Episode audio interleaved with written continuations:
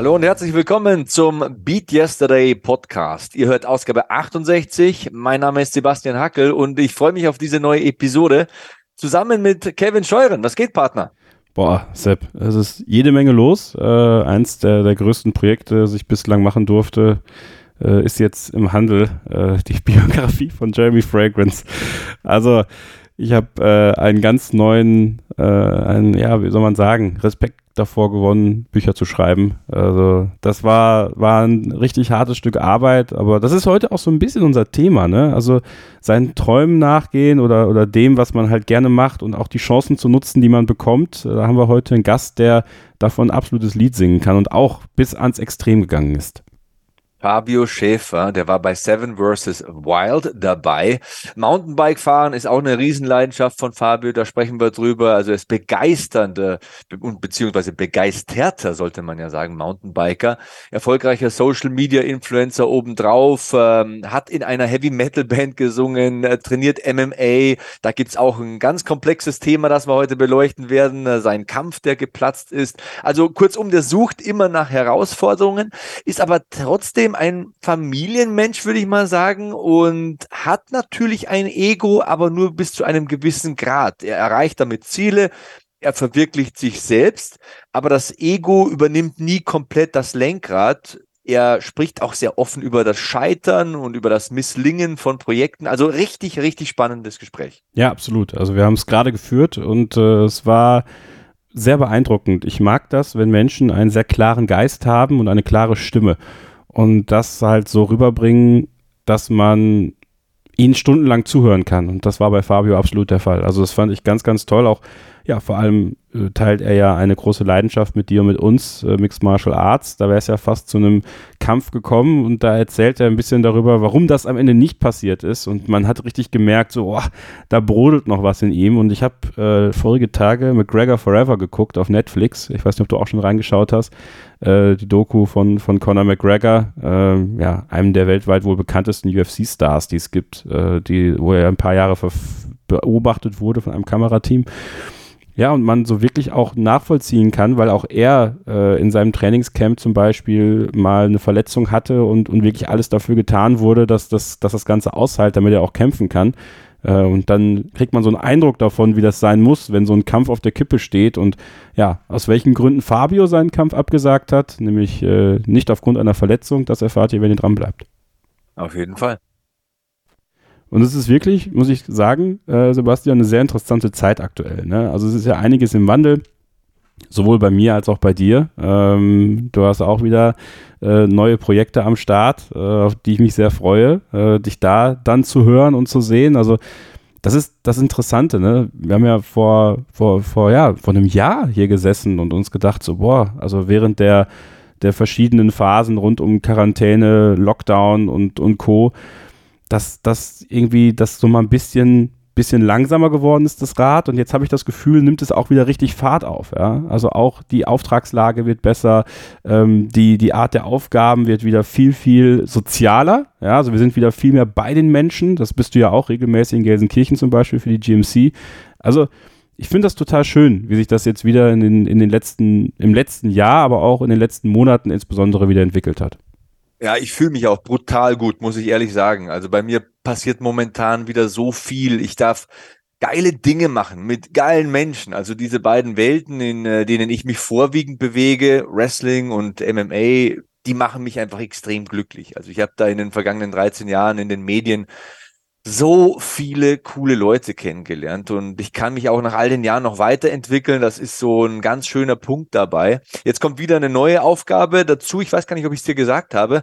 Ähm, die Professional Fighters League will mich da als deutsche Stimme für ihre Events. Das ist wieder so eine interessante Challenge ich bin ja fast jedes Wochenende irgendwie bei Wrestling-Veranstaltungen, Kampfsport-Veranstaltungen, bei Live-Events, sitze jede Woche im Tonstudio und verleihe den Dingen, die ich explizit liebe, eine Stimme. Und das ist ein hohes Gut, das schätze ich ungemein. Und ja, schöne Zeiten, um am Leben zu sein.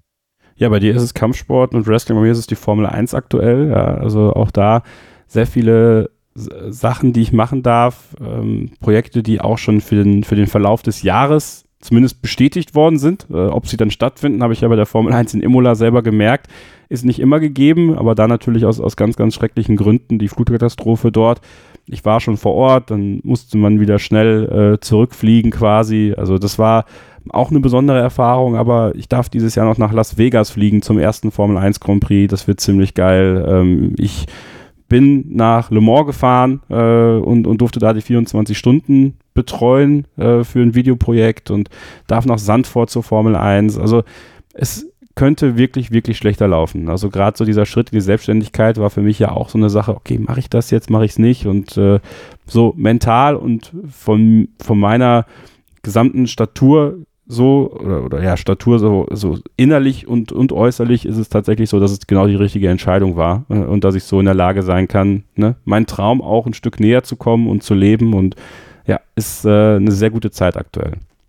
Ja, ich sag meinen Kids ja immer, dass sie sich nicht fragen sollen, ob ihre Träume verrückt sind, sondern ob die Träume verrückt genug sind und ich habe auch noch ein paar verrückte Träume. Vielleicht können wir da in den nächsten Monaten äh, drüber sprechen, beziehungsweise am Ende des Interviews. Ähm, apropos Interview, kommen wir schön langsam dazu. Fabio Schäfer, super interessanter Typ. Ich habe nicht einen Satz irgendwie, um ihn zu beschreiben.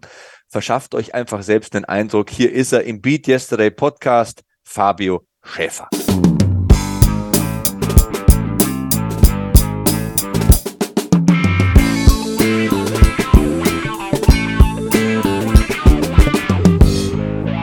Es geht weiter mit unserem Interviewgast in Ausgabe 68. Fabio Schäfer ist jetzt bei uns. Fabio, grüß dich und vielen Dank, dass du dir etwas Zeit für uns nimmst.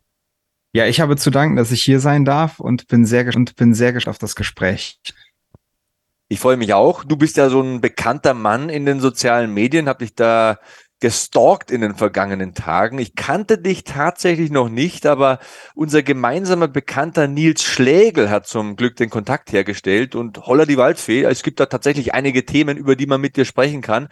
Ein großer Themenkomplex ist natürlich deine Teilnahme bei Seven vs. Wild. Kurzfassung für alle, die es nicht kennen, das ist eine Show, in der die Teilnehmer eine Woche in der Wildnis überleben müssen. Die Teilnehmer dürfen allerdings nur sieben Gegenstände mitnehmen und da ist ja mal meine erste Frage. Wie kam eigentlich die Teilnahme zustande und welche Gegenstände hast du denn mitgenommen? Die Teilnahme kam damals ganz unkompliziert zustande. Und zwar ähm, ja, bin ich mit, mit Fritz befreundet und irgendwann hatte ich eine WhatsApp-Nachricht, ey, ich habe hier was vor, hast du Bock da drauf? Und meine Reaktion war, ja, krass, geil, sieben Tage Wildnis, auf sich alleine gestellt, klingt super spannend, habe ich definitiv Bock drauf, habe dann sofort Ja gesagt, ähm, mit meiner Frau noch schnell den, den Kanada-Urlaub verschoben, der eigentlich in dem Zeitraum gewesen wäre, weil mir irgendwie klar war, das wird das Abenteuer meines Lebens äh, oder eines der größten Abenteuer. Und ähm, an Gegenstände hatte ich ein Messer und einen Feuerstahl dabei. Stopp, das sind nur zwei Gegenstände.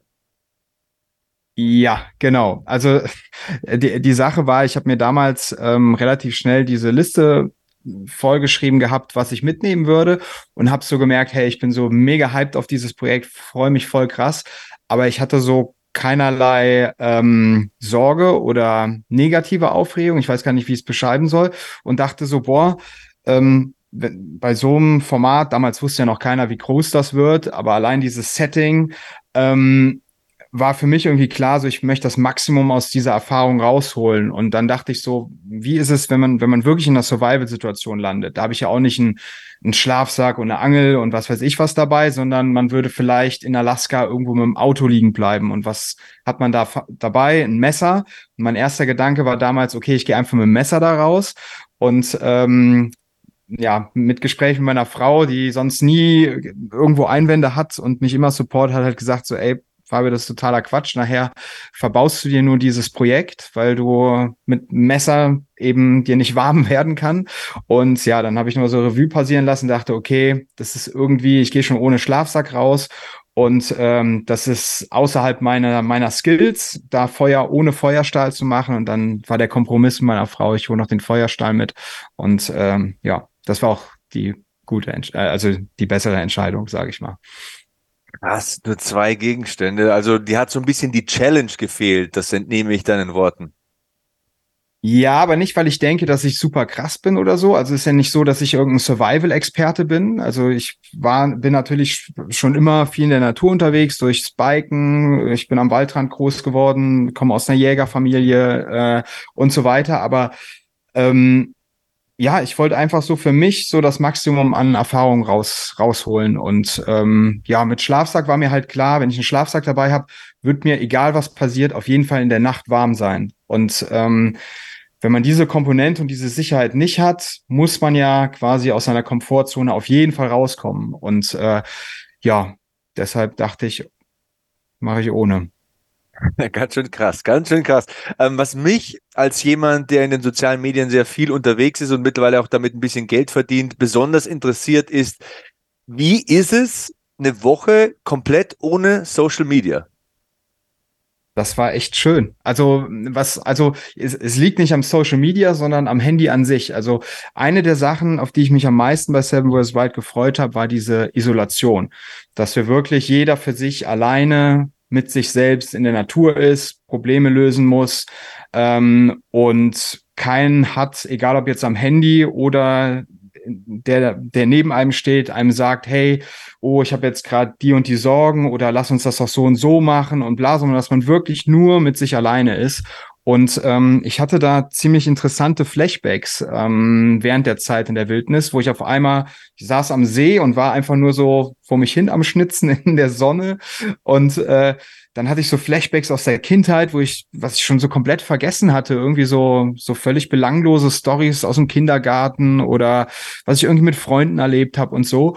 Und dabei ist mir so aufgefallen, wie krass diese ständige Ablenkung, ob durch Handy, durch Netflix, durch Playstation, durch Hobbys, was auch immer, ähm, wie sehr das eigentlich den Geist vernebelt. Und das war, war schon wie so, wie so ein Detox Ding irgendwie, dass man einfach mal klar mit seinen Gedanken war und ganz mit sich selbst und äh, ja, auch es ging ja eigentlich nur darum, die ersten drei Tage war ich komplett nass, weil es nur geregnet hat und ähm, Klamotten alle komplett nass. Und ich war eigentlich nur damit beschäftigt, Feuer machen, Feuerholz suchen, irgendwie mit der Kälte klarkommen und ähm, nicht, oh, was gibt's für neue Videos auf YouTube und ah, bei Amazon kann ich noch gerade das und das bestellen und äh, ah, ist noch eine neue E-Mail reingekommen, ach, und jetzt ruft jemand an und äh, ja, und das war wirklich eine richtig, richtig geile Erfahrung. Ist vielleicht jetzt eine saublöde Frage, aber wie hält man sich warm? Ich meine, irgendwann, du bist tagelang in der Wildnis, irgendwann muss dir irgendwie schrecklich kalt sein, du musst ja permanent gegen die Kälte kämpfen, oder?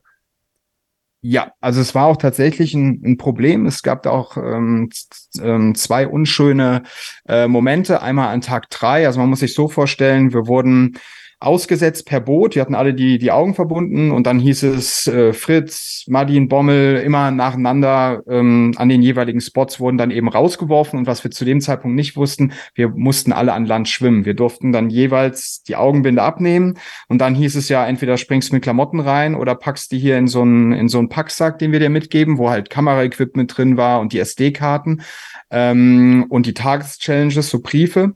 Und äh, das Problem war, ich kam, kam am, am Ufer an. Ich hatte äh, mir die ganzen Klamotten in diesen Sack gesteckt und ich habe schon gemerkt, der Sack ist viel zu schwer und es war alles komplett nass. Also nicht so ein ah. bisschen nieselregenmäßig, sondern komplett durchnässt. Ich konnte so die Schuhe auskippen. Und ähm, dann hat es halt da drei Tage durchgeregnet.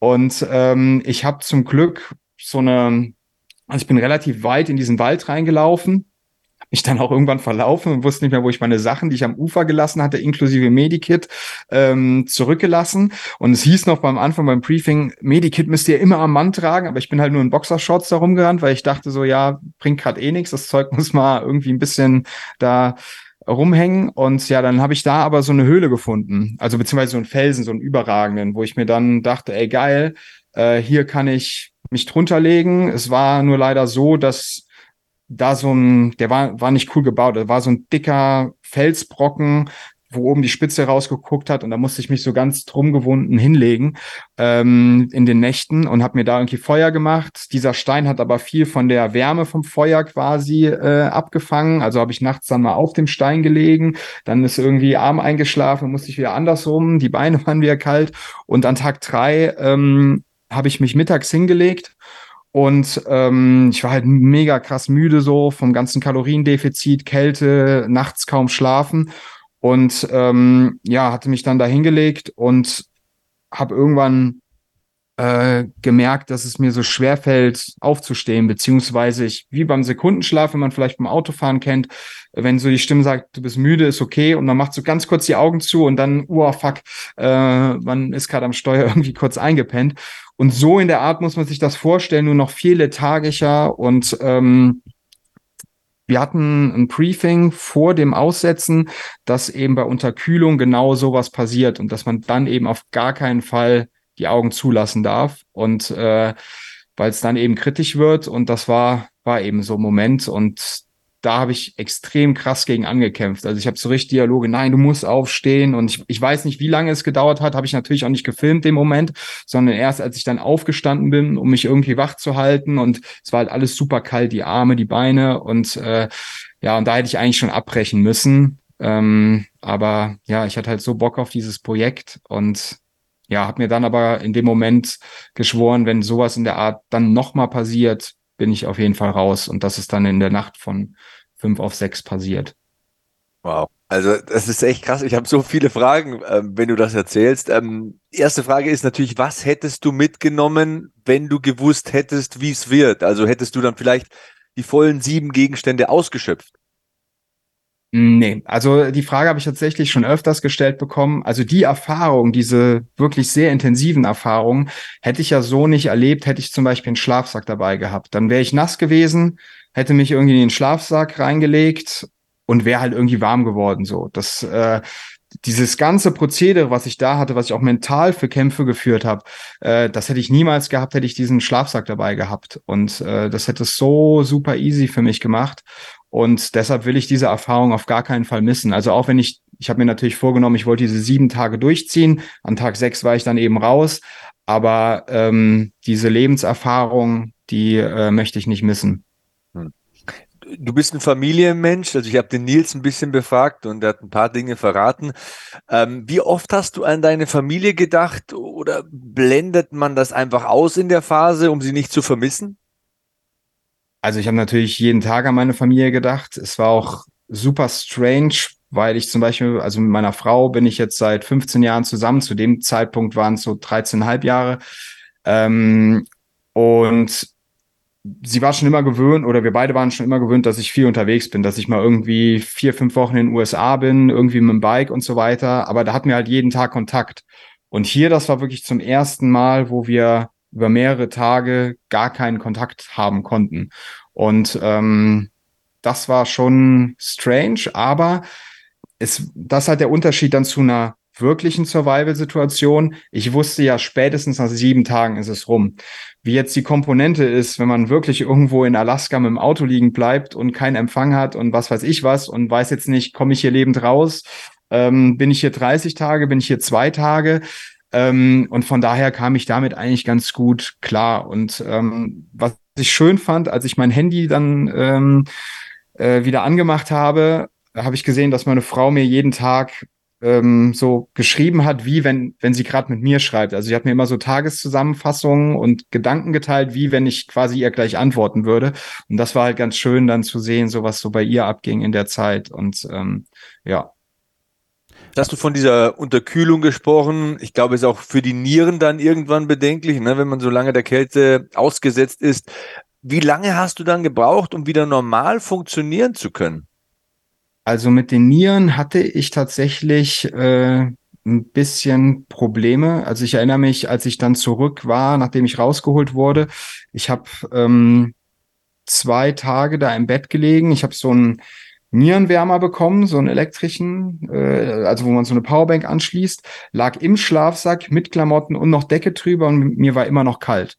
Und äh, also es war so richtig tief drin und ähm, ich habe es nicht mehr ganz im Kopf. Ich glaube, so ein ungefähr so ein halbes Jahr war mein Körper auch richtig krass kälteempfindlich. Ähm, also schon, also ich meine, ich bin ja viel draußen und äh, komme schon damit klar, wenn es regnet und auch kalt ist und so, aber ich habe so gemerkt, so ey, andere hocken hier gerade in kurzer Hose irgendwie abends am Grill und ich brauche Pulli, lange Hose und äh, das ist mittlerweile zum Glück wieder weg. Also ich habe auch viel so mit Eisbaden und so gemacht. Ähm, aber ähm, ja, irgendwie hatte da der Körper schon so ein paar Spuren, glaube ich. Ich weiß nicht, ob es nur rein mental war und der Körper sich dachte, oh, Kälte, Hilfe, Überleben. Ähm, wir müssen ja sagen, dass dir kalt ist. Aber ich hatte auch äh, die Tage danach, habe ich die Nieren gemerkt. Also es hat, war, also war schon strange.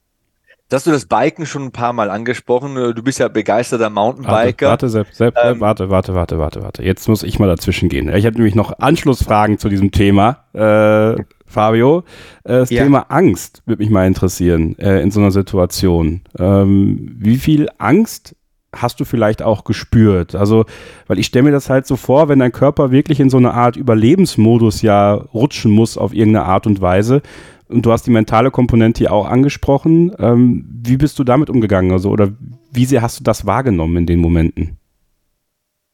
Ich glaube, dass man das nicht so mit dem Alltag vergleichen kann, weil in der Situation, klar, kann man diesen Medipack aufmachen, die Verplombung aufmachen, den Leuten äh, sagen, hier holt mich raus. Also natürlich bestand die Möglichkeit. Aber zum Beispiel an Tag drei ähm, als ich da diese, diesen Kampf mit mir selbst hatte, dass ich aufstehe, hatte ich gar keine Zeit, um Angst zu haben. Also das sind, glaube ich, Sachen, die man erst danach so richtig checkt, was das eigentlich für eine Situation war, weil da war einfach nur im Kopf, okay, fuck, das ist die Situation, ich muss alles tun. Ich habe dann hier so und bin irgendwie rum, habe in der Kamera irgendeinen Bullshit geredet. Ich war auch wie so verwirrt irgendwie und ähm, musste ja einfach nur funktionieren und gleichzeitig hat mich halt dieses Format dieses ganze Setting so motiviert, halt weiterzumachen. Ähm, aber ich musste dann eben an Tag sechs, wo ich gesagt habe, holt mich raus, einfach sagen, ey, das ist eine geile Sache hier, aber hier geht es gerade nicht um Leben und Tod. Ich muss hier nicht aushalten, um meine Familie zu retten oder äh, was weiß ich was, sondern es bleibt am Ende immer noch ein YouTube-Format und äh, riskiere jetzt nicht dein, dein Leben, deine Gesundheit durch weiterhin, du hast deine Erfahrung gemacht und lass dich jetzt rausholen. Ähm, aber so richtig Angst in der Situation, glaube ich, lässt man durch das Setting nicht zu, weil man kann ja jetzt nicht irgendjemand anrufen oder sich mitteilen. Also klar, man hat die Kamera und spricht da ja mit, aber irgendwie kommt das da gar nicht so in den Kopf. Wo mir aber wirklich komisch wurde, war, äh, wir wussten durch das Briefing, dass da eben Bären- und Wolfgebiet ist. Und an Tag, ich weiß nicht mehr, welcher Tag es war, war es Tag zwei war, oder vier, ich weiß es nicht mehr, bin ich halt da rum durch den Wald und äh, habe irgendwie nach Nahrung gesucht und äh, bin da dann auf äh, ja, Bärenspuren getroffen. Und äh, wo ich im Nachhinein auch, hat mich äh, ein Zuschauer darauf hingewiesen, ich habe die gefilmt, das war auf so einer Lichtung und ähm, da waren so Spröch, äh, Sprösslinge und die waren aber noch eingedrückt. Und das, was mir in der Situation gar nicht klar war, dadurch, dass sie noch nicht aufgerichtet waren wieder, war klar, dass der erst vor wirklich kurzer Zeit dahergelaufen sein muss. Und ja, wenn man halt nachts draußen ist, ähm, alleine, klar, ich habe mir ja da irgendwie so eine äh, so eine Sicherheit durch, durch so Baumstämme, die ich da an, an meinen Höhle, an diesen Felsdingen an der Seite draußen angelehnt habe, aufgebaut. Aber das war natürlich nur für den Kopf irgendwie und das halt nicht Wind reinzieht. Ähm, aber das war so ein Moment, wo ich, wo ich dachte so, okay, ich muss gerade mal so, so eine aufkommende Angst in, runterdrücken, weil die darf sich jetzt nicht, die darf nicht im Kopf wachsen, weil sonst drehe ich hier durch, so, sobald äh, ähm, es dunkel wird. Und ähm, ja, ja, da hilft das ganze MMA-Training nichts, ne? wenn der Gegner 900 Kilo schwer ist und irgendwie schrecklich Hunger hat. Also da musst du mit dem Armhebel nicht mehr um die Ecke kommen, da musst du nur noch rennen nee. oder eben ganz ruhig sein, je nachdem. Ich schaue mir ja gerne so, so Bärenvideos an auf YouTube. Ich gehe da immer so in diesem Fuchsbau und sitze da eine Stunde und check irgendwelche Bärenvideos ab, weil ich finde, ja. Bären sind krass einschüchternde Wesen. Aber gut, dass du reingegrätscht bist, Kevin, denn das faszinierendste Gesprächsthema ist natürlich Seven vs. Wild mit dir. Ist einfach eine Erfahrung, die du teilen kannst, die einfach nicht jeder macht von uns. Ähm, aber da steckt so viel drin. Vor allem dieser Umgang mit dem Scheitern. Du hast vorzeitig abgebrochen und ich habe dich ja so ein bisschen durchleuchtet, so in den sozialen Medien, was man so findet, habe mit ein paar Leuten gesprochen, die dich auch kennen, so in der MMA-Szene und so.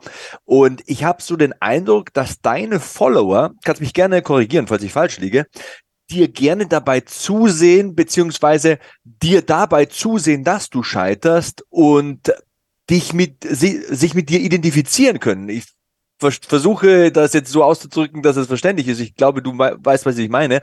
Würdest du mir recht geben, dass eine große Followerschaft von dir, ein großer Anteil deiner Follower sich deswegen gut mit dir identifizieren kann, weil du bei gewissen Dingen scheiterst und transparent damit umgehst?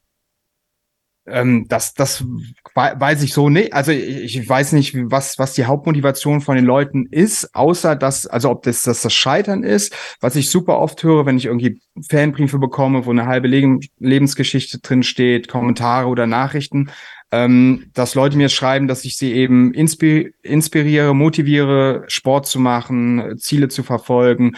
Und ähm, mir war es halt schon immer wichtig, auch mit dem Bike, dass ich mich nie so als den also quasi nur meine positiven Seiten zeige. Also ich könnte ja auch rausgehen und zum Beispiel früher bei den Bike-Videos nur zeigen, wie ich irgendwelche Tricks mache, wie ich große Sprünge mache.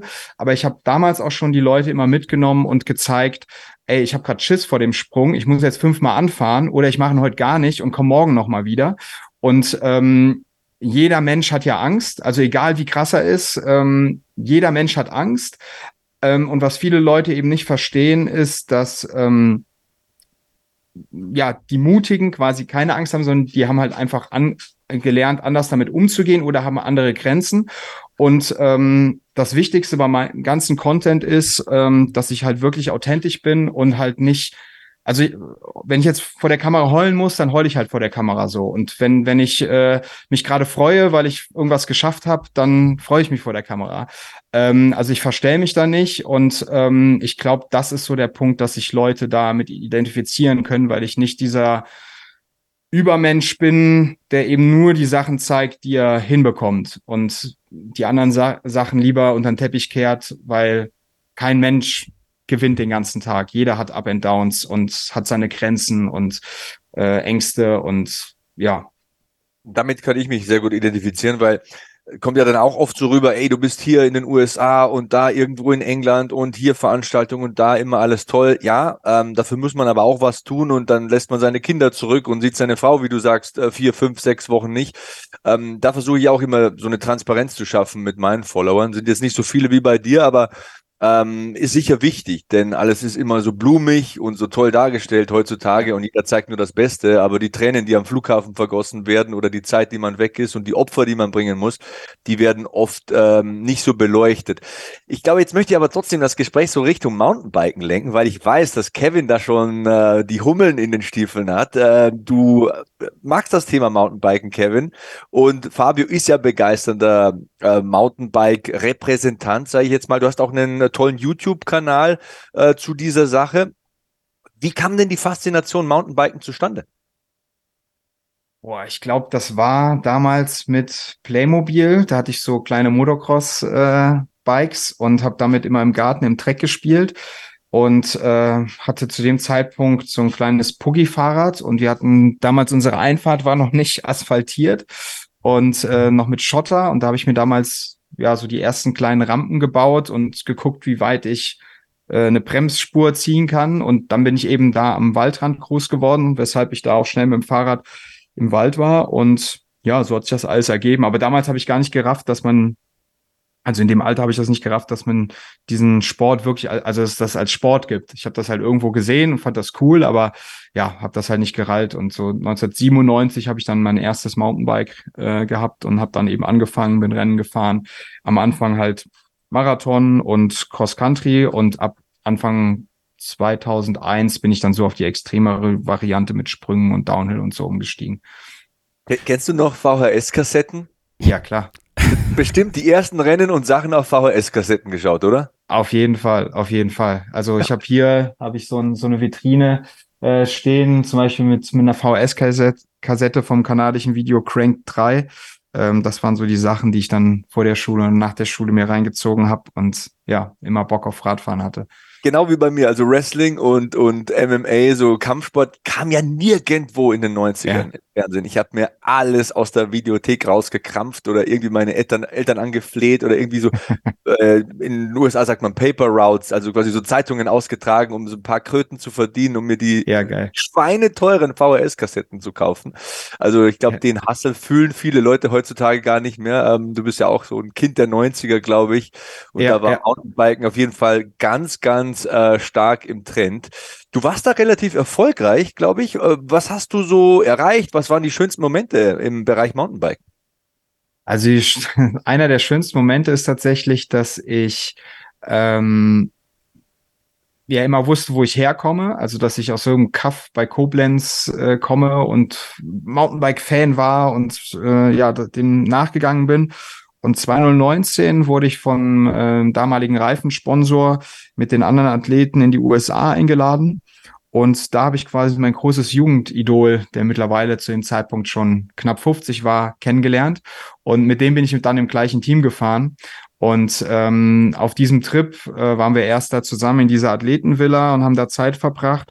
Und dann hat er mich die Woche da drauf äh, noch nach Kalifornien eingeladen und dann saß ich auf einmal bei ihm auf der Veranda, bin voll mit ihm Trails gefahren und äh, dann dachte ich mir so, Alter, was, was, was ist eigentlich möglich, wenn man, wenn man träumt und seine Ziele verfolgt, so dass der kleine Schüler in seinem Zimmer mit den VHS-Kassetten auf einmal mit seinem Idol gleiche Sponsoren auf seiner Terrasse in Kalifornien nach einem geilen Bike- und Surftag hockt und äh, irgendwie auf Augenhöhe sich mit diesem Idol von damals unterhält. Und meine Rede, ähm, meine Rede.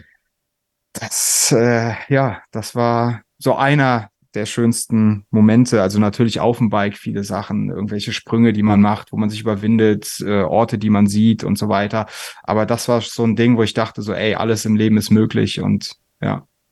Nicht frage, ob der Traum verrückt ist, ob er verrückt genug ist, muss man sich immer fragen. Wie, wie heißt der Mann, von dem du sprichst? Ich google parallel. Äh, Richie Schley. Richie Schley. Der ist ursprünglich, also in Kanada, äh, Kanadier und irgendwann ist er nach Kalifornien gezogen. Ah ja, da ist er. Ja, scheint ein ziemlich sportlicher Typ zu sein. Ja. Uiuiui, das sind feine Sprünge dabei. Kevin, Mountainbiken, so äh, 360 Grad durch du, die Luft. Also das ist noch nicht meine Welt, aber ich würde sie gerne näher kennenlernen. Deswegen finde ich es immer ganz gut, dass wir natürlich auch unseren Hörerinnen und Hörern da draußen, die vielleicht auch schon mal mit dem Gedanken gespielt haben, mit dem Mountainbiking anzufangen, von dir so ein paar Tipps bekommen können. Und ich natürlich jetzt auch aus erster Hand. Also wenn ich damit anfangen möchte, äh, was sind so die ersten Sachen, die ich tun sollte? Spaß haben, ist das Allerwichtigste. Nicht zu viel über das Material nachdenken. Äh, Im Prinzip braucht man nur einen Helm und ein Fahrrad mit Stollenreifen, um erstmal auf Feldwege, Waldwege sich aufzumachen. Äh, da rede ich jetzt noch von nichts Extrem, keine Sprünge, keine steilen Abfahrten, Geschwindigkeit noch moderat und einfach sich mal von diesem Spaß äh, Mountainbiken anfixen lassen, äh, da reinzuwachsen, sich dann informieren, was, was gibt's eigentlich alles für Disziplinen im Mountainbike-Bereich. Der Sport ist unheimlich facettenreich, ob man jetzt eher bergauf, bergab fahren möchte, ob man nur bergab fahren möchte, ob man mehr Sprünge, Tricks machen möchte, äh, ob man beides mit kombinieren möchte. Ähm, ja, da, da muss man sich erstmal finden und so ein paar Sachen ausprobieren. Ähm, und viele Leute, habe ich so die Erfahrung gemacht, ähm, die anfangen möchten, stellen sich einmal die Frage, oh, bin ich schon zu alt zum Anfangen? Ähm, was brauche ich alles für Equipment? Und ja, verlieren sich dann so in diesen ganzen Fragen. Und mein Motto ist da immer einfach, einfach machen. Und ich habe damals auch keine Federgabel gehabt und äh, keine Scheibenbremsen und äh, ja, das geht alles. Ähm, heute durch Social Media, denke ich, sieht man halt immer das Beste vom Besten und denkt so, oh, ich brauche direkt ein Fahrrad für 5000 Euro. Aber einfach erstmal anfangen, Spaß haben, Leute kennenlernen und äh, dann langsam in diese Leidenschaft reinwachsen und auch nicht frustrieren lassen, wenn es am Anfang äh, im Bikepark ähm, ja einfach zu Momenten kommt, wo man merkt, oh fuck, das ist ja richtig gefährlich und ich habe gerade Schiss. Ähm, ich habe so oft, also auf GoPro hat man immer das Problem, dass äh, Trails nicht so steil aussehen wie in echt oder Sprünge nicht so hoch aussehen wie in echt. Und äh, da habe ich oft schon, äh, wenn Leute irgendwie meine Touren oder Bikeparkbesuche, Strecken nachmachen wollten, Nachrichten bekommen, so, oh krass, wie bist du da runtergefahren? Das sah im Video so einfach aus. Und ähm, ja, also davon einfach akzeptieren, dass man Step by Step da rein muss. Man kann nicht direkt äh, fünf Meter irgendwo runterspringen, sondern man fängt halt erstmal mit dem Bordstein an und übt da die Technik. Und ähm, ja, dann steigert man sich langsam. Oder es ist das andere Extrem, die super schlauen Leute im Internet, die dann sagen, ah, das hätte ich auch noch geschafft. So, ich kenne ja, auch, ja. ja, den hau ich auch noch weg. Oder beim Wrestling, also Rückwärtshalto, ja, das kriege ich auch noch hin. So, ne? Also, ja, also ich, ich muss zugeben, bei den Videos, die ich so sehe von, von Leuten, die auf einer, mit einer GoPro unterwegs sind auf dem Mountainbike, denke ich mir aber auch so, wenn ich dann so gucke, also nur in den Bildschirm rein, denke ich so, okay, wie soll das jetzt nicht noch steiler sein, als es eh schon eigentlich ist? Das ist schon ja. teilweise echt wild. Ja, das schon auf jeden Fall. Und ähm, ähm so also ein Punkt, äh, äh, ja, ihr habt es gerade schon angesprochen, äh, so diese, die ganzen Internethelden, ähm, die sagen, ja, ist ja alles easy und bla, bla, bla. Ähm, ja, davon muss man sich einfach komplett frei machen. Also einfach sein Ding durchziehen, Spaß haben und ähm, jeder ist ja auch, also wenn für den einen der 10-Meter-Sprung die Grenze ist, weil er einfach den, den Sport schon seit 20 Jahren macht, ähm, dann darf man das nicht mit sich selbst vergleichen, sondern da ist eben die Herausforderung der 1-Meter-Sprung. Äh, und ähm, die Challenge bleibt natürlich die gleiche. Also nur weil man sich weiterentwickelt, ist das Gefühl danach, immer noch das Gleiche. Also bei demjenigen, der sich jetzt beim Einmetersprung überwinden muss und der sich danach übelst freut und Euphorie und Adrenalin verspürt, ist ja bei dem mit dem 10-Meter-Sprung genauso. Der ist halt dann beim 1-Meter-Sprung abgestumpft und hat das beim 1-Meter-Sprung nicht mehr. Einziger Unterschied ist natürlich, dass die Konsequenzen höher sind beim 10-Meter-Sprung als beim 1-Meter-Sprung. Aber das Gefühl bleibt halt einfach das gleiche so. Und ähm, deshalb kann man sich auch an kleinen Sprüngen erfreuen, wenn man anfängt. Und ja. Du hast gesagt, ja, ja. Du, nee, Sepp, ich bin nochmal dran. Du hast gesagt, du, heute bin ich ein bisschen frech zu dir, ne? Heute, heute, ja, heute kriegst du, Rotzer da. heute kriegst du die, den, den, frechen Kevin ab. Ähm, du hast gesagt, die, also Alter spielt schon mal keine Rolle. Zu sagen, okay, äh, ich kann auch im, im, im höheren Alter ähm, noch anfangen damit. Wie ist es denn mit der körperlichen Beschaffenheit? Also kann jeder theoretisch Mountainbiken oder muss man da, je nachdem, ob es irgendwelche körperlichen äh, Schwierigkeiten gibt, dann eher davon Abstand nehmen? Also ich habe schon Leute kennengelernt, die nur ein Bein haben und Mountainbike fahren. Ich habe Leute gesehen, die nur einen Arm haben. Äh, es gibt einen Kanadier, der äh, fast komplett blind ist. Der sieht nur Schatten, glaube ich, Schatten und Lichter. Der fährt im Bikepark.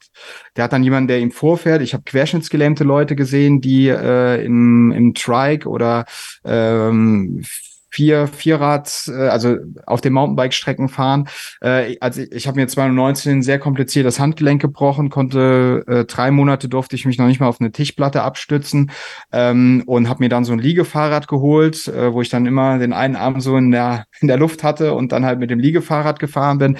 Ähm, also es ist einfach nur eine Frage der Leidenschaft ähm, und des Mindsets. Ähm, ich also ich, ich bin allgemein kein Freund davon, wenn jetzt jemand mir sagt, ey, ich bin 60 und ich würde so gerne noch Mountainbiken. Warum soll er das nicht machen so? Also äh, mit der Denkweise kann er sich auch direkt äh, in den Sarg legen und sagen, ja, mein Leben hat keinen Sinn mehr, ich kann ja eh nichts mehr machen. Und äh, auf die 20 Jahre, die er noch hat, irgendwie, äh, ja, äh, ja, die, die ausblenden, weil sie nichts mehr wert sind. Also das ist eine Denkweise, die ich halt nicht, nicht äh, nachvollziehen kann. Ich kann sie nachvollziehen, aber ist halt Quatsch, weil das Leben ist toll und es gibt immer irgendwie einen Weg. So. Selbst ja. hier, selbst hier in Bonner Wäldern, danach darfst du, Sebastian. Ja, äh, selbst hier in Bonner Wäldern äh, sehe ich dann äh, hin und wieder dann, dann Leute Mountainbiken und auch stürzen. Ja, und das ist ja auch so. Das Stürzen ist jetzt nichts, was der Mensch gerne macht. Also selbst auf einem normalen Fahrrad ist es nicht das Schönste, wenn du im Winter zum Beispiel halt unterwegs bist und dann, dann ist da mal die Eisfläche und dann, dann war es das mit dir auf dem Fahrrad aktuell. Aber ähm, wie, wie kann man sowas auch, ich will sagen lernen, weil sowas im Judo zum Beispiel, da lernst du das Fallen ja äh, oder in anderen Kampfsportarten. Kann man das auch beim Mountainbiken lernen? Sollte man theoretisch sogar bewusst stürzen lernen irgendwie, um diesen, dieses Mindset reinzubekommen? Es ist nicht schlimm, wenn ich stürze. Gut, jetzt bricht man sich vielleicht mal das Handgelenk komplex, aber ähm, das ist ja nicht der Normalfall. Ja, also Stürzen lernen ist eine sehr, sehr wichtige Sache. Das kann man entweder, dass man eine Judo-Rolle einfach mal auf, auf der Wiese ein paar Mal macht und eben nicht so denkt, oh Gott, also da, die meisten Verletzungen ähm, passieren gerade bei Anfängern, die frieren ein. Man sieht, ähm, oh, sie kriegen gerade Angst, ziehen irgendwie komisch die Vorderradbremse, gehen ganz verkrampft über den Lenker und äh, alles ist so auf Einfrieren in dem Moment äh, fokussiert. Und wichtig ist halt, dass man locker ist, wie bei allem, glaube ich, was man so macht. Und ähm, die Lockerheit bekommt man natürlich nur durch Routine und wenn man schon mal über den Grenzbereich drüber ist. Ähm, weil wenn man nie über den Grenzbereich drüber ist, ähm, dann weiß man ja gar nicht, wo die Grenzen sind. Und dann ist man ja eher so, hm, ich weiß nicht, ob ich jetzt noch die Bremse aufmachen soll. Und wenn man einfach mal laufen lässt und sich da an diese Grenze randingst und dann auch mal in Kauf nimmt, dass man jetzt stürzt, ähm, dann kann man danach ganz oder unfreiwillig stürzt, weil man unfreiwillig über die Grenze gegangen ist, dann äh, lernt man damit anders umzugehen. Und ähm, wenn ich so an meine Stürze wie früher denke, die sahen genauso aus wie bei jedem Mountainbike-Anfänger. Und äh, irgendwann, weiß ich nicht, wenn ich irgendwie einen Backflip gemacht habe, ich habe gemerkt, oh, äh, ich rotiere zu langsam oder zu schnell, dann habe ich gezielt ähm, Fahrrad weggeworfen und äh, mich versucht abzurollen. Oder auch als ich mir das Handgelenk gebrochen habe, da war ich bei so einem Musikfestival, ähm, sind wir so eine Bikeshow gefahren und ähm, ich habe einen Frontflip gemacht und ähm, bin aber, also ich bin eigentlich perfekt gelandet, aber es war so eine gepolsterte Landung und ich wurde ausgehebelt und mir war klar, fuck, ich fliege jetzt von dieser Landung runter auf den Asphaltparkplatz. Und man, und also der Moment hat ja nur super Bruchteil einer Sekunde gedauert. Aber ich habe so langsam in diesem Moment gedacht, ich, ich habe nur gedacht, genick, genick und habe mich dann schon eingerollt und dadurch ist halt die, der ganze Impact in mein Handgelenk rein. Trümmerbruch war nachher ähm, drei Platten, 18 Schrauben drin und so weiter. Aber hätte ich das nicht gemacht, dann wäre ich halt einfach mit dem Kopf aufgeschlagen, ganz stumpf aufgekommen und äh, hätte wahrscheinlich im Rollstuhl gesessen oder was weiß ich was. Also ähm, und da sowas passiert natürlich nur durch Routine, dass man einfach weiß, wie man stürzt oder äh, ich bin irgendwann mal äh, beim Videoshooting äh, so einen engen Trail gefahren, mit dem Lenker am Ast hängen geblieben und wusste halt, oh, fuck, und habe aber das Bike so unter mir weggestoßen und so quasi über den Lenker gesprungen und habe mir auch gar nichts getan, einfach nur, weil ich halt in meinem Leben schon eine Million Mal gestürzt bin, gefühlt mit dem Fahrrad. Und ähm, ja, da wächst man halt rein und man darf, muss dieses Verkrampfte wegbekommen und akzeptieren, dass es früher oder später auf jeden Fall zum Sturz kommt und dann lieber locker daran gehen, als denken, dass das niemals passieren darf. Welcher Sport ist bekannter von uns? Ja. Äh, wenn ich das kurz einwerfen darf. Ja, äh, ähm, Andreas Kranjotakis, den kennen wir alle drei, der hatte vor kurzem einen Motorradunfall und ist ja auch versierter Judoka und äh, routinierter Kampfsportler und hat gesagt, wenn er nicht wüsste, wie man abrollt, wäre es viel schlimmer gewesen. Halt, glaube ich, eine Schulter-Eckgelenksprengung. Ja, Aber das war ja. alles, was er aus diesem Unfall irgendwie an Negativen rausgezogen hat. Er hat gesagt, er hat sich dann in die Büsche abgerollt und mhm. ansonsten ist nichts passiert. Aber ja, so viel dazu. Kevin, du wolltest noch was sagen. Nee, das, das können wir sehr gut verbinden, weil im Endeffekt das zielte meine Frage auch genau darauf ab. Also so Kampfsporttraining und gleichzeitig aber auch Mountainbiking ähm, sind das sind ja sehr instinktive Sportarten auch. Also welchen welchen Eindruck hat es auch für dich gemacht, so was was die eigenen Instinkte angeht, auch die Schutzinstinkte in so einem Moment, ähm, die Sachen so zu lernen, deinen Körper zu schützen in einem Moment, ähm, wo du weißt, okay, jetzt muss ich das und das machen, die Bewegung machen, um zum Beispiel dein Genick zu schützen, dann eher den Impact aufs Handgelenk zu setzen und so. Also wie wie hat sich das geschult über die Jahre bei dir? Hm, einfach Routine. Also ich, ich bin, ich habe mir ähm, sogar eine Halle bei mir im Garten gebaut, äh, als ich mir 213 ein Haus gekauft habe, nur wegen dem Grundstück, weil ich wusste, ey, da habe ich keinen Nachbarn, ich kann den ganzen Garten ungestört mit Sprüngen zubauen. Dann da eine Halle hingestellt mit einem sogenannten Foam Pit, also so einem Schaumstoffbecken, wo ich dann äh, ja eigentlich jeden Tag gefahren bin, ähm, auch spät nachts, wenn es im Winter geregnet hat. Und da ist natürlich unendlich viel Routine reingegangen und ähm, auch die Auseinandersetzung immer und immer wieder mit Ängsten ähm, auf dem Bike. Also ich hatte dann einfach immer so eine Liste, wo ich gesagt habe, okay, ähm, ich muss jetzt die, die und die Tricks machen, jeden Tag. Also, weil man hat dann halt so Favorites und dann hat man Tricks, wo man weiß, ja, da hat man jetzt irgendwie ein bisschen so ein bisschen Schiss. Und dann denkt man sich so, ach, heute ist nicht so mein Tag. Den mache ich dann morgen, es passt schon. Und ähm, das ist aber natürlich Bullshit, weil man kann die Sachen. Es ist nur der Kopf, der einen sagt, äh, ich habe jetzt gerade Schiss und will nicht. Und man findet dann äh, tolle Ausreden, es nicht zu machen. Und deshalb hatte ich mir diese Liste, die ich dann quasi immer abarbeitet habe, da aufgehangen in der Halle und ähm, mich da quasi so erzogen und ähm, bin da ja so auf dem Bike echt gewachsen in der Zeit. Ähm, wurde dann natürlich dann auch irgendwie Arbeit so, weil man das nicht mehr so locker flockig, spaßmäßig war, sondern halt mit diesen Verpflichtungen kam. Oft habe ich mir auch gedacht, so, ey, heute bin ich wirklich zu müde zu fahren.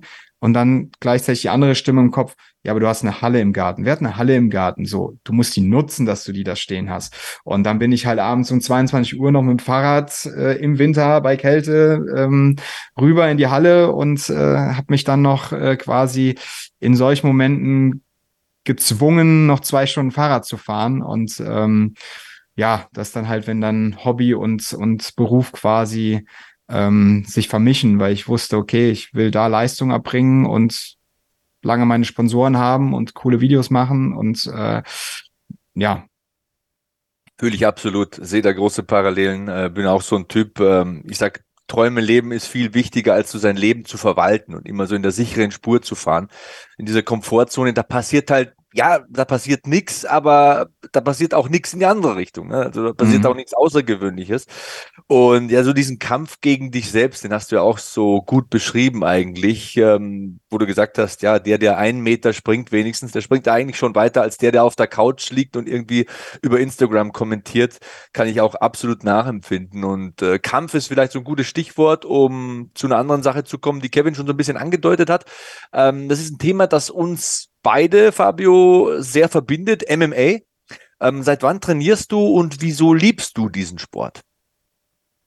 Also, solange ich denken kann, fand ich halt Kampfsport immer cool. Also früher als Kind irgendwie mal äh, eine kurze Zeit lang Judo gemacht und dann halt Filme wie Karate Kid gesehen und äh, die 36 Kammern der Shaolin und äh, solche Filme halt, also diesen ganzen 80er Jahre äh, Filmstuff.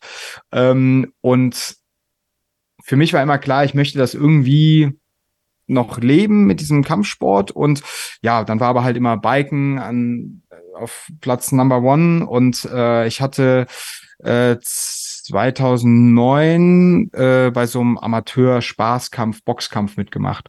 Und ähm, da habe ich damals bei jemanden in Leverkusen trainiert, der damals ähm, ja halt schon Jiu-Jitsu, MMA, sowas gemacht hat. Ähm, ich war damals nur fürs Boxen da und ich dachte immer so, Alter, was ist das für ein krasser Typ und was hat der für Ohren und keine Ahnung, war halt so total fasziniert und dann habe ich damals diesen Boxkampf gemacht und äh, ja, war da halt übelst motiviert, jeden Morgen laufen gewesen, Rocky-Filme zusammen mit meiner heutigen Frau geguckt und so, voll hyped so und äh, ja, und irgendwie war damals für mich aber klar, ich möchte, möchte unbedingt so diese krassen MMA, so, so ein Käfigkampf, so wie, wie das damals noch hieß, Free Fight und was weiß ich was, ähm, dass ich das irgendwann in meinem Leben mal machen möchte und habe das dann ähm, bin ich in, äh, nach diesem Boxkampf in Koblenz noch ein bisschen trainieren gewesen, aber dann hat sich das durchs Biken wieder so ein bisschen verloren, ist das wieder eingeschlafen.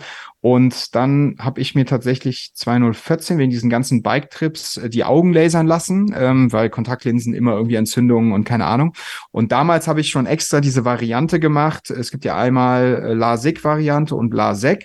Und LASEK ist das, was Polizei und so weiter macht, weil man dann eben auch einen Schlag aufs Auge bekommen kann und ähm, da nicht so eine Sollbruchstelle ist.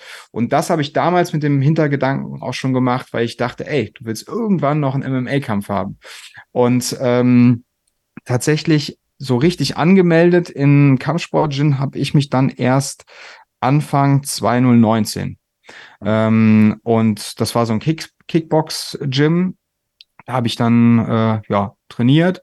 Dann habe ich mir blöderweise im Sommer da das Handgelenk so so blöd gebrochen ähm, und dann hatte ich aber im November, es war ziemlich kurzfristig, eine E-Mail bei mir im Postfach, äh, ob ich Bock hätte, beim MMA-Kampf in, in Berlin teilzunehmen.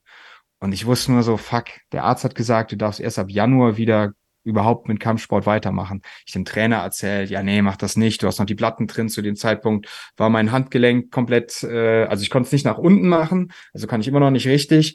Und ähm, es war einfach dumm. Aber ich wollte es halt unbedingt, weil ich dachte so, Alter, ich habe eine, was ist das? Das wird doch wieder Gesetz der Anziehung, dass ich eine, eine Anfrage im E-Mail-Postfach habe, zum, zum MMA-Kampf irgendwie teilzunehmen. Und dann habe ich gesagt, nee, ich will das auf jeden Fall machen und habe das dann auch gemacht. Ähm, und äh, ja, das ähm, dann danach kam Corona und ja, dann dann wollte ich es nochmal richtig machen, so richtig, richtig machen. Und äh, da bin ich dann 2021, Moment, ich darf kurz nicht, doch 21 im Spirit für ein Trainingscamp, weil ursprünglich wollte ich nach Thailand und dann hat mir ein Kumpel äh, gesagt so, ey, du kannst doch mal beim Spirit anfragen, die bieten bestimmt auch sowas wie ein Trainingscamp an, dass du da drei Wochen mal trainieren kannst. Und äh, so bin ich dann da hingekommen, habe zu Nils gesagt, so, boah, ein Riesentraum von mir ist mal einen MMA-Kampf zu machen und wenn, möchte ich auch einen Profikampf machen, also fünf mal fünf Minuten und äh, drei mal fünf Minuten und äh, nicht mit irgendwie Schienbeinschutz und, und dickeren Handschuhen und äh, ich will's direkt richtig und ähm, dadurch, dass ich halt so eineinhalb Stunden von, von Frankfurt weg wohne, ähm, war es für mich auch wichtig, dass ich eben vormittags oder tagsüber trainieren kann und nicht erst abends, wie es halt in den meisten Gyms auch hier in Koblenz ist. Ähm, weil abends will ich dann mal nach einem vollen Tag auch einfach mit meiner Frau äh, Zeit verbringen, meinen Kindern und äh, das ist halt praktisch, wenn man dann morgens schon um neun Uhr beim Training sein kann und dann danach wieder nach Hause fährt und die Kinder vom Kindergarten abholen kann. Und äh, ja, so bin ich dann da reingerutscht. Und dann kam leider nach einer sehr intensiven Vorbereitung ist alles komplett anders als gedacht. Da möchte ich ähm, hinaus äh, bei dieser Ausfahrt sozusagen, die du mir da bietest. Ähm, du wolltest diesen MMA-Kampf machen, hast dann aber so gut einen Tag vorher abgesagt. Und das finde ich passt sehr gut bei dir und ist etwas, was deine Follower und auch viele Beobachter sehr gut nachvollziehen konnten und verstanden haben. Du hast ehrlich gesagt, nee, ich traue mir das morgen nicht zu, ich blas das Ding ab. Und das ist ja schon was Krasses äh, nach so einer langen Vorbereitung. Ich habe das so oft gesehen, wie sich die Leute quälen. Ich habe mich auf Jiu-Jitsu-Wettkämpfe vorbereitet und da steckst du ja auch nicht nur eine oder zwei Wochen Arbeit rein. Wie viel Überwindung hat es gekostet, da ranzutreten an die Öffentlichkeit und zu sagen, nee, morgen nicht, ich sehe mich nicht in der Lage und beschreib einfach mal so den Ablauf. Wie kam der Entscheidungsprozess zustande? Wieso hast du dann gesagt, nee, ich kann das nicht machen?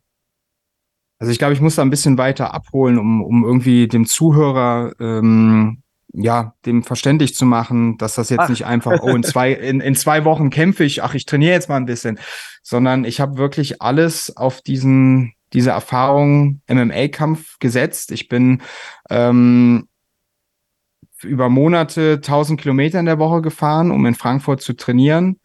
Ähm, hab, in, hab mir bewusst ein halbes Jahr quasi ähm, die Zeit genommen, keine Projekte zu machen, äh, wenig YouTube-Videos, weil ich einfach nur trainieren wollte. Ähm, habe dann sechs Wochen vorm Kampf im Hotel in, in Frankfurt gewohnt, äh, quasi weg von meiner Familie, was für mich unheimlich hart war, äh, meine Kids nicht zu sehen. Ähm, um dann diesen Kampf zu machen. Und ich hatte den vollen Support nicht nur vom Spirit, von, von Nils, von Rasa, von, von meinen ganzen Kollegen dort, äh, den ganzen anderen Kämpfern. Und habe jeden Tag äh, zwei Einheiten gehabt, teilweise drei Einheiten gehabt, äh, eigentlich nur trainiert, gegessen, geschlafen. Und ähm, ja, Geld ausgegeben, um das machen zu können, Geld verloren, weil ich die ganzen anderen Projekte nicht gemacht habe und ich habe die ganze Zeit gesagt, so, ey geil, ich bin überhaupt nicht aufgeregt so. Also so, ich habe zwei Wochen vor dem Kampf bei den anderen Kämpfern, die an dem Abend auch gekämpft haben, gemerkt, oh, langsam kommt so die Anspannung so. Ich hatte auch natürlich mal Tage, wo ich äh, gerade bei den Profis, bei, bei dem Sparring so aus Maul bekommen habe, dass ich nach diesem ganzen, diese ganze Erschöpfung und ja wohl auch unterschwelligen Druck ich einfach da gehockt habe, nach dem Sparring geheult habe und die anderen kamen zu mir so, ey, hier hat jeder schon geheult, ist normal und zeigt nur, dass du mit, mit Leidenschaft dabei bist und keine Ahnung. Dann gab es wieder Tage, ähm, wo ich bei, bei den Amateuren beim Sparring super klar kam und dachte, alter, krass, wie, wie gut war denn dieses Training, dass, dass, dass hier die Runden so gut laufen und ähm, ich war so die ganze Zeit so, dass ich ja dachte, hey, ich gehe da mit der Angst so um, wie bei anderen Sachen so, dass ich die im Griff habe und deshalb auch nicht aufgeregt bin und die Aufregung wahrscheinlich erst kommt, wenn ich die Hände gemacht bekomme so.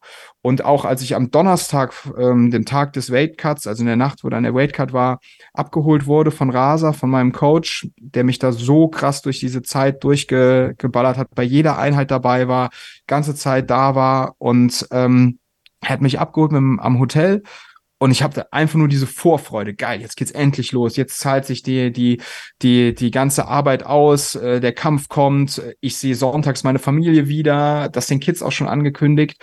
Und ähm, Mittwochs hatte ich allerdings noch ein Gespräch mit meiner Tochter, die krank war und am Heulen war und gefragt hat, Papa, Papa, wann bist du endlich da? Und sie will kuscheln und warum muss ich trainieren? Warum muss ich kämpfen? Und ähm, sonst haben meine Kinder das immer nachvollziehen können. Und da habe ich in dem Moment habe ich so für mich gemerkt, dieses Telefonat ist gerade richtig scheiße, paar Tage vorm, vorm Kampf so. Aber habe das so zur Seite geschoben. Mir war ja klar, ey, am Sonntag sehe ich die alle wieder. Und ähm, ja, Freit, dann war der Weight Cut, richtig krasse Erfahrung. Ähm, will ich auch nicht missen, egal wie, wie beschissen ein Weight Cut ist. ähm, aber waren bei mir jetzt auch keine 10 Kilo, sondern äh, ich glaube, montags hatte ich noch knapp 80 Kilo drauf und auf der Waage hatte ich dann 74 am Freitagmorgen. Ähm, also da gibt es deutlich schlimmere Weightcuts. Hast du, Aber hast du Le Leichtgewicht gekämpft? Ich hatte Catchweight 74. Ah ja, ihr habt euch geeinigt. Ah, okay. Genau. Und ja, dann war da die Waage, Fotoshooting, Face-Off. Face-Off habe ich mich richtig gut gefühlt. Ähm, und dann war so, um irgendwie so meine Gedanken nachvollziehen zu können, ähm, seitdem ich Kinder habe, habe ich wie so Schlafstörungen, weil ich halt immer Babyphone geht an und dann springe ich auf und gehe irgendwie zu den Kids. Und das habe ich auch, wenn ich im Hotel penne. Also für mich ist normal, dass auch wenn die Kinder nicht da sind, ich immer schlecht schlafe so. Und ähm, da ähm, Weightcut in der Nacht hatte ich, glaube ich, so ich weiß es nicht mehr, drei Stunden gepennt oder so. Ich bin dauernd zum Waschbecken, habe mir den Mund mit Wasser befeuchtet, weil alles so trocken war, aber ich nichts trinken konnte. Ähm, und dann habe ich mich so über diesen Tag, es hat sich alles wie so Jetlag angefühlt. Und ähm, freitagsabends waren wir dann noch essen und irgendwie war dann auch schon fast 12 Uhr. Und bei diesem Essen, nachdem ich mich die ganze Zeit so gut gefühlt habe, ist, ist so eine Panik in mir aufgestiegen, dass ich dachte so, Alter, was ist, wenn du heute Nacht wieder nicht schläfst? Was ist, wenn du, wenn du heute Nacht nicht schlafen kannst und morgen ist der Kampf? So, morgen Abend. Das dauert ja auch noch. Du wirst, wann wirst du kämpfen? 21 Uhr, 22 Uhr. Und ähm, wir sind dann zurück ins Hotel. Ich habe mich hingelegt und ich glaube, so um halb zwei nachts ungefähr bin ich aufgewacht, schweißgebadet. Ähm, also hatte ich so noch nie. Also ich war wirklich also ich glaube, es war keine Angst, sondern Panik, glaube ich, weil ich hatte noch nie so ein intensiv, also ich hatte schon richtig doll Angst in meinem Leben in Situationen, aber das war irgendwie anders, weil ich konnte mich nicht nicht äh, beruhigen. Also es hilft dann ja oft erstmal klar Gedanken überlegen, hey, du hast super viel trainiert, atme in den Bauch rein, was ist dein Warum? Solche Sachen. Bei mir ging es nur noch so, fuck, was ist, wenn du deine Familie nicht wieder siehst? Was ist, wenn du im Krankenhaus landest? Was ist, wenn du behindert aus diesem Käfig rausgehst? Äh, was ist, also es, es war überhaupt nicht mehr, äh, das hatte nichts mehr mit Vernunft zu tun, sondern äh, mein Ego war einfach nur dran, mir irgendwelche Gründe zu sagen, warum du nicht in diesen, in diesen Käfig steigen kannst. Und ähm, also ich sage auch nicht, dass das also ich will jetzt nicht sagen, oh nein, ich habe meine Familie so vermisst und es war so schlimm, die so lange nicht zu sehen. Ja, es war schlimm, aber ich wusste auch, was ich mich einlasse. Also das war auch nur, was mein Ego mir vorgeschrieben hat und mir präsentiert hat, hey, es ist völlig okay, dass du gerade Angst hast und diesen Kampf nicht machen willst, weil deine Familie. Und äh, habe ich in dieser Situation auch gelernt, dass man eben nicht auf sich hören, also auf sein Ego hören darf, was einen einfach nur aus dieser Situation rausholen will und darf dabei dafür sorgt, dass man sich gut fühlt. Und ähm, ja, ich habe dann morgens um 8 Uhr habe ich Nils geschrieben, so, ey Nils, bitte komm rum, mir geht's gar nicht gut. Und er dachte halt erst, ich habe irgendwie, weiß nicht, eine Erkältung, äh, keine Ahnung, ich war in der Vorbereitung auch mal kurz krank, was ich irgendwie so, so, so ein bisschen weggedrückt hatte. Ähm, und äh, ja, er kam dann und meine ich so, ne, Alter, ich, ich habe Panik, habe direkt angefangen zu heulen. Ich, ich glaube, ich war in meinem Leben noch nie so gebrochen wie in diesem Moment. Also Nils hat mich, glaube ich, gesehen wie noch nie jemand anderes. So. Ähm, und ich hatte dieses Dilemma, ey, ich habe so viel für, für diesen Tag geopfert, ich habe so Bock da drauf. Und jetzt stehe ich hier, habe die Möglichkeit, bei NFC zu kämpfen, was auch mein Ansporn war, dass ich halt bei NFC kämpfen möchte und nicht bei irgendeiner Mini-Veranstaltung unten im Keller, keine Ahnung. Und ähm, alles ist irgendwie, so viele Leute haben für mich mich supported und gemacht und getan. Und jetzt stehe ich hier und funktioniere nicht. Wie kann das passieren? Wie kann mir, Fabio Schäfer, das passieren, der, der sonst seinen Kopf immer unter Kontrolle hat und irgendwie so viel gemacht hat, sich so oft überwunden hat, um jetzt bei so einer Situation, die ihm so wichtig ist, zu sagen, scheiße, ich kann nicht und heult wie ein kleines Mädchen so. Und ähm, dann hat Nils gesagt, so, ey Fabio, wir gehen jetzt ganz normal frühstücken. Wir sagen zu keinem irgendwas. Du hast im Kopf, du kämpfst heute. Ähm, und dann machen wir das Abschlusstraining und danach entscheidest du. Und ja, so haben wir das dann auch gemacht. Und äh, dann war Abschlusstraining um, weiß ich mehr, um halb zwölf oder was. Ähm, die ersten zwei Runden haben sich gut angefühlt und ab der dritten Runde habe ich schon wieder gemerkt, ich werde unkonzentriert, Gedanken driften ab und äh, es piept und mir kommen einfach direkt die Tränen. und ähm, es ist halt einfach für mich eine absolute Welt zusammengebrochen.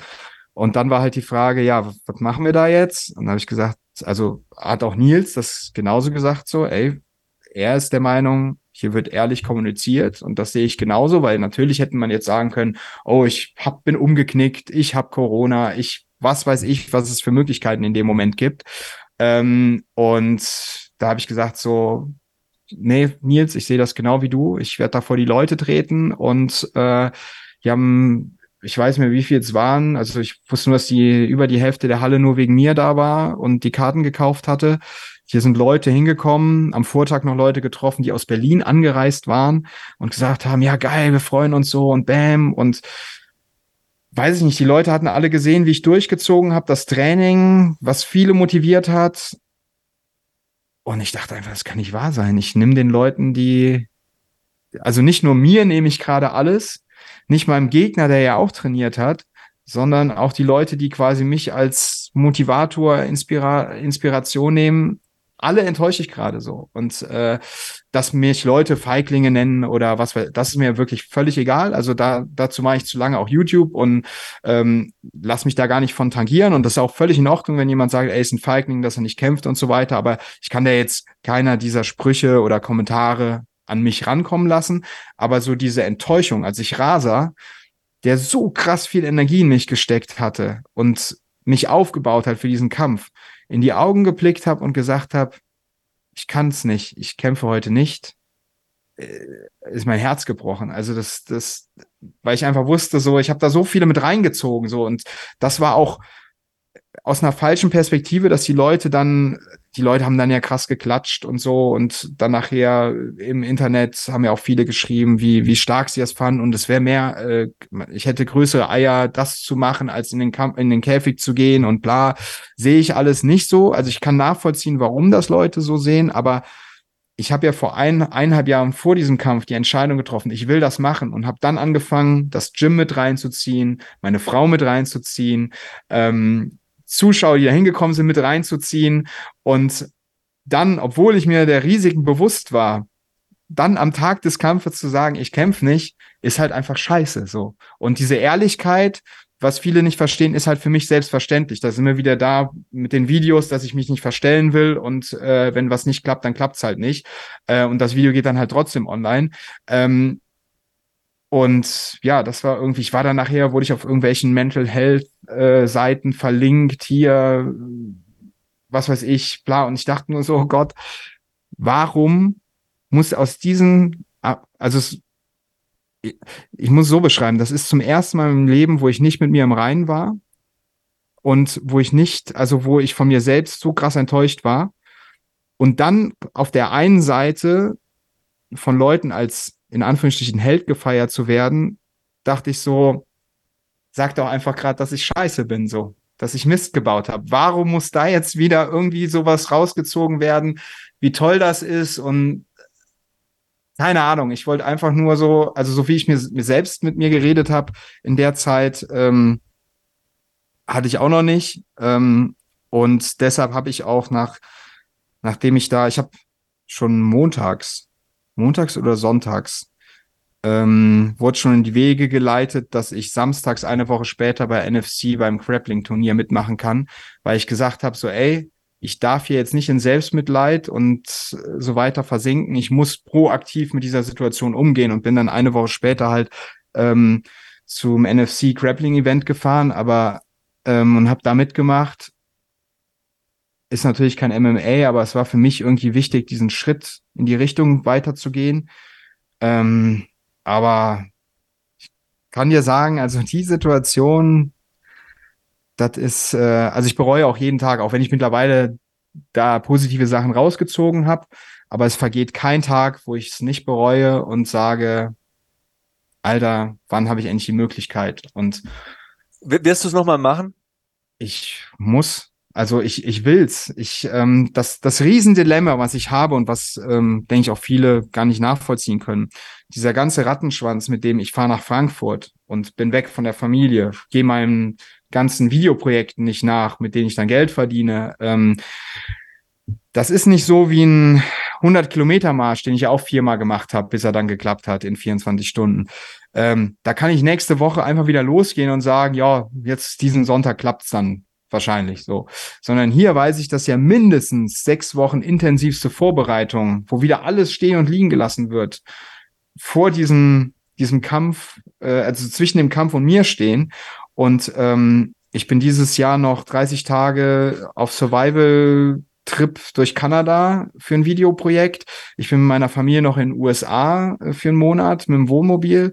Muss überhaupt einfach mal wieder Videos machen, was ich ja in der ganzen Zeit wegen dem Training nicht gemacht habe. Ähm, ich kann jetzt nicht hingehen und sagen, ey, ich kämpfe einfach im Juni oder im Juli oder im August. Ja. Und das ist halt das Dilemma und das ist aber auch ein Learning. Das ist eines der positiven Sachen, die ich da für mich rausziehe, dass ich ähm, diese Geduld haben muss, dass ich gerade akzeptieren muss, ich kann es nicht sofort machen. Und ähm, da ja. steckt so viel drin, da steckt so verdammt viel drin. Ich wünschte, wir hätten äh, noch eine Stunde, die wir dich quälen können, die wir fragen. Aber äh, ich widerspreche dir erstmal. Also dieses Scheitern, das gehört zu Fabio Schäfer dass Fabio Schäfer den 100 Kilometer Marsch nicht aufs erste Mal packt, aber sagt, hey, daran hat's gelegen und ich war auch selbst schuld und so und probiert ein zweites, ein drittes, ein viertes Mal vielleicht, bis es klappt. Das ist super wichtig für viele Leute draußen, weil ich kann nur von meinem eigenen Leben ausgehen. Ich habe mir so große Dinge vorgenommen und ich habe immer groß geträumt und fast nichts schafft man aufs erste Mal. Es dauert zigmal. Du musst anklopfen und den Fuß in die Tür stellen und die hauen dir die Tür auf den Fuß und du ziehst ihn aber nicht raus. Du musst irgendwie dann den Kopf durchschieben, so. Ähm, das ist so meine Metapher dafür. Und irgendwann klappt's. Du musst halt hartnäckig sein. Und das ist wichtig. Das ist wichtig, dass man das anderen vorlebt und dass man auch zeigt, ey, du als äh, professioneller und erfolgreicher und äh, super einflussreicher YouTuber, dir geht's auch so. Und äh, auch den Kampf sehe ich anders, weil ich habe schon und ich habe viele MMA-Events kommentiert und ich kommentiere UFC und ich bin jetzt bei der PFL am Cage und ich habe viel gesehen auf dieser Welt. Ich schaue seit 30 Jahren Kampfsport. Und man kann den Ausweg auch ganz anders suchen. Ich habe Kämpfer gesehen, die machen auf super confident, hey, und ich habe äh, die dicksten Cojones und dann drehen die bei der ersten Chance, drehen die den Rücken zu oder legen sich runter oder so. Das ist ein viel billigerer Ausweg, finde ich, weil dann warst du diesen Schein des Kampfes, aber du hast innerlich schon lange abgeschlossen und suchst ihn nur anders, den Ausstieg. Von daher ähm, ja, da steckt so viel drin und ähm, ich werde auf jeden Fall da sein, wenn du kämpfst. Das habe ich jetzt vorgenommen. Ich fahre dahin. Meine Frau wird mich hassen, weil ich jedes Wochenende irgendwo bin, aber ich fahre dahin und ich schaue mir das an und äh, ich will auch wissen, wie, wie, hast du bei diesem Grappling-Turnier abgeschlossen dann danach? Ähm, bin ich tatsächlich in, durch einen Fußhebel beim ersten Gegner raus. Ja. das siehst du, ne? Das ist ja auch keine Garantie, wenn du sagst, ah, jetzt mache ich das wenigstens so. Das kann ja dann ja. auch nicht klappen. Ne? Das ist ja, ja was, was ist denn schon sicher im Leben? Ja, man muss es probieren, man muss Risiken eingehen und du musst äh, nach den Sternen greifen. Keine Ahnung, vielleicht dauert es sieben, acht, neun, zehn Mal, irgendwann erwischt es schon einen Stern. So, das ist so meine Lebenserfahrung. Deswegen finde ich super wichtig und ich finde es äh, mega geil, dass du so kommunizierst mit dir und mit anderen. Ich denke, das ist der richtige Weg. Ehrlichkeit ist nicht mehr so auf dieser Welt. So, die Lügner und die, die viel Schein mehr als sein, die kommen sehr, sehr weit. Und ich finde sowas finde ich total angenehm. Respekt. Vielen Dank. Ja, ja. ich glaube, Ich glaube, ich hätte da nur noch ähm, eine große Frage, die mich persönlich, ich muss jetzt wieder meine selbstsüchtige Egomanie hier äh, befriedigen, die mich sehr interessiert. Du, du singst in einer Metal-Band, habe ich recherchiert. Äh, welche Band ist deine Lieblingsband und wo muss ich hingehen, um dich mal spielen zu hören? Ähm, mein, einer meiner Lieblingsbands ist Attila aus, aus den Staaten, ähm, wo ich mir auch einen Traum erfüllen konnte, 2020 äh, nachdem wir die Band schon immer gehört hatten, also Kumpel, mit dem ich schon seit 16 Jahren Mucke. Und mit dem hatten wir mit dem Sänger von Attila tatsächlich ein Feature, 2020 war es, glaube ich, oder 2021, ich weiß es nicht mehr. Ähm, genau, äh, allerdings bin ich tatsächlich aus der Band rausgegangen vor, das war eine der Entscheidungen nach dem Nichtkampftag, ähm, weil ich, das war eines der positiven Learnings, gemerkt habe, ey, ich mache super viel und es ist zu viel mittlerweile geworden. Und dadurch, dass mir ja alles Spaß macht, was ich mache, bin ich aber vielleicht auf eine Art und Weise ausgebrannt gewesen, die dann in Form dieses Fiaskos am 18.02. rausgekommen ist, dass da quasi mein, dass da der Druck so groß war, dass dass mein Kopf auf einmal gesagt hat, so, ey, es geht gerade nicht mehr, gerade nicht mehr. Und ich mir überlegt, was sind die wichtigen, drei wichtigen Sachen in meinem Leben? Das ist einmal äh, Familie und Freunde, dann mein täglicher Sport, egal ob Biken, Kampfsport oder Fitness, was auch immer. Und drittens mein Business mit YouTube, was mir halt auch unheimlich viel gibt. Jetzt mal, also natürlich verdiene ich damit Lebensunterhalt, aber in erster Linie auch viel gibt. Und äh, dann habe ich mich entschieden, nach, nach diesen 16, 17 Jahren mit den Jungs ähm, gehe ich da raus, weil es ist einfach zu wenig Zeit für all diese ganzen Sachen. Und ja, also leider sieht man mich nicht mehr. Aber auch eine ehrliche Aussage, ne? ja, ja. Ja, irgendwelche Learnings muss ich ja. Also ich meine, es war auch, ich sage auch, es ist wichtig, dass es so geknallt hat, weil egal, ob ich den Kampf gewonnen oder verloren hätte, ich hätte im Tunnel weitergemacht. Ich, ich wette, ähm, so wie ich mich kenne, ich wäre so angefixt gewesen, wenn ich verloren ähm, hätte, hätte ich gedacht, oh, ich will aber noch gewinnen. Hätte ich gewonnen, ja geil, nochmal, geile Erfahrung, dann hätte ich im Mai wieder gekämpft. Und dann wäre es einfach so weitergegangen. Und ähm, ich wusste auch eine Woche nach dem Kampf geht's nach Grönland für eine TV-Produktion, äh, wo ich schon Monate zuvor zugesagt hatte. Und ähm, es war einfach viel zu viel von der Familie weg. Und nach Grönland saß ich mit meiner Frau montags morgens zusammen und wir haben zum ersten Mal seit wirklich langer Zeit einfach zwei Stunden gefrühstückt so. Und das war so ein Moment, wo ich dachte, Alter, das ist der Grund, warum ich hier aufwachen sollte und äh, diesen Kampf nicht durchgezogen habe, damit ich sowas mal checke und äh, nicht in diesem Alltagstrott, ah geil, da das Projekt und jetzt mache ich noch das, ja geil, geil, geil und äh, einfach mal so ein bisschen runterkomme und entschleunige. Schöne Worte. Kevin, hast du noch Fragen? Das war das perfekte Schlusswort tatsächlich. Ich finde, das ist eine sehr, und das ist uns ja auch immer wichtig hier im Podcast, sehr achtsame äh, Umgangsweise mit dem Leben, mit den, was uns halt alle umtreibt, welche Projekte wir haben könnten, wenn man, äh, finde ich, einen Zugang zu sich selbst findet, egal über welchen Weg. Das kann äh, sowas sein wie bei dir, Fabio, das können aber auch andere Momente sein in unserem Leben, dann ist das schon sehr viel wert. Also deswegen äh, Chapeau. Sehr, sehr, sehr, sehr schöner Umgang. Dankeschön. Dann hoffen wir, dass du mal irgendwann wiederkommst, Fabio. Wünschen dir alles Gute und äh, wir sehen uns bei deinem nächsten Fight. Wir müssen irgendwie in Kontakt bleiben. Ich will auf jeden Fall am Start Machen sein. Wir. Ja, sehr geil. vielen, vielen lieben Dank für die Möglichkeit hier und hat Spaß gemacht mit euch. Gerne ein nächstes Mal. Also, das war Fabio Schäfer. Gleich geht's weiter mit Kevin Scheuren und mir.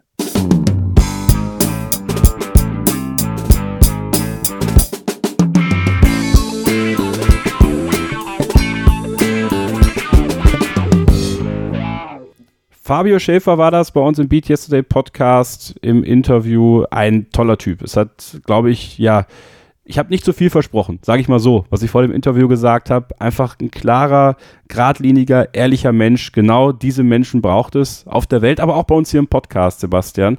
Und ein Buch hat der gute Mann auch geschrieben. Hyped Bock Angriff heißt es. Das ist seine Catchphrase, die er seit Jahren benutzt auf YouTube und so weiter. Ist erhältlich im Riva Verlag, hat er mir verraten. Ich mache jetzt mal ganz unverschämt Werbung, weil ich den Fabio auch als Typ sehr gut fand. Ich habe ihn vorher nicht gekannt. Bin da froh um mein Netzwerk, als ich immer wieder diese Leute auch kennenlernen darf und dann mit denen Gespräche führe oder gemeinsam irgendwas anzettle, was dann vielen Leuten Freude macht. Ist eine schöne Sache. Fabio, stabiler Typ. Äh, wie gesagt, ich werde auf jeden Fall Fall bei seinem Kampf am Start sein. Das blocke ich mir irgendwie raus, also das quetsche ich mir aus den Rippen, wenn es sein muss. Und er hat so viele gute Dinge gesagt. Ich glaube, da war für viele HörerInnen was dabei. Und ähm, für jeden was dabei und für jede was dabei ist auch immer jeden Monat auf unserem Lifestyle-Magazin Beat Yesterday Org. Das mache ich jetzt auch ganz unverschämt, dass ich euch darauf hinweise. Da gibt's alles zum Laufen, zum Wandern, zum Schwimmen, alles, was den Active Lifestyle betrifft.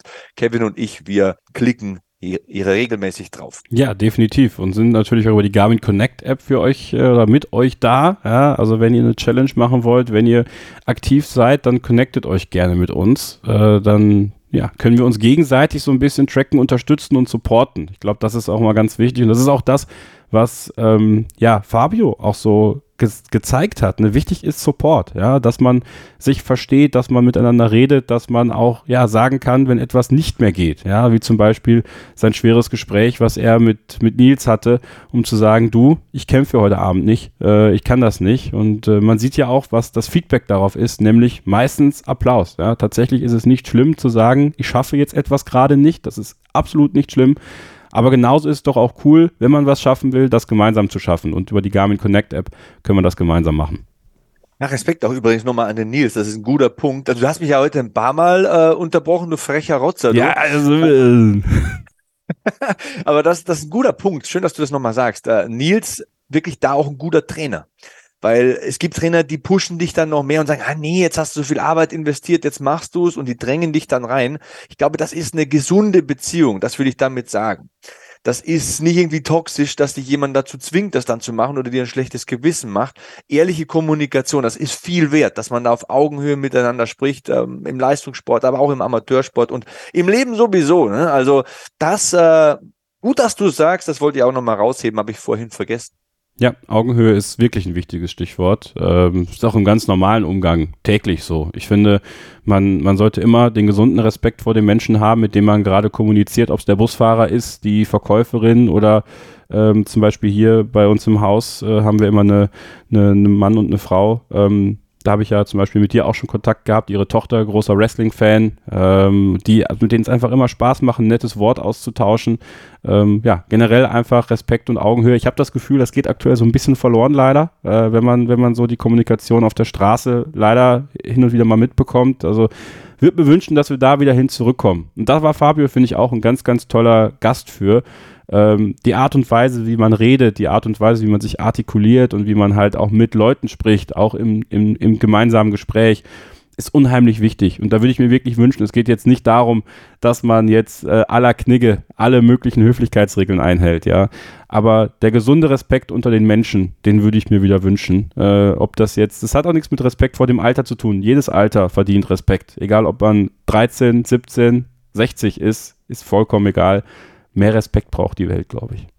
Auch gute Kommunikation mit sich selbst. Also ja, ja auch ja. ein bisschen das Thema Ego angeschnitten. Das ist auch bis zu einem gewissen Grad gut so, damit man Ziele erreicht und Projekte verwirklicht und vor allem sich selbst verwirklicht. Das ist ja immer sehr, sehr schön, aber das Ego darf nie am Lenkrad sitzen. Also das kannst du am Beifahrersitz haben, so, das kann dir so ein bisschen helfen, aber immer kontrolliert und dosiert und das fand ich heute sehr angenehm in diesem Gespräch. Ähm, ich bin momentan auch so ein bisschen am Kämpfen mit meinem Ego. Ich habe auch ein paar Dinge am Horizont, wo ich mich frage, ja, kann ich das noch machen in meinem Alter? Wir haben ja über das Mountainbiken gesprochen. Bei mir wäre es mehr mit äh, direktem Aufeinandertreffen zweier Menschen ähm, verbunden, wenn du weißt, was ich meine.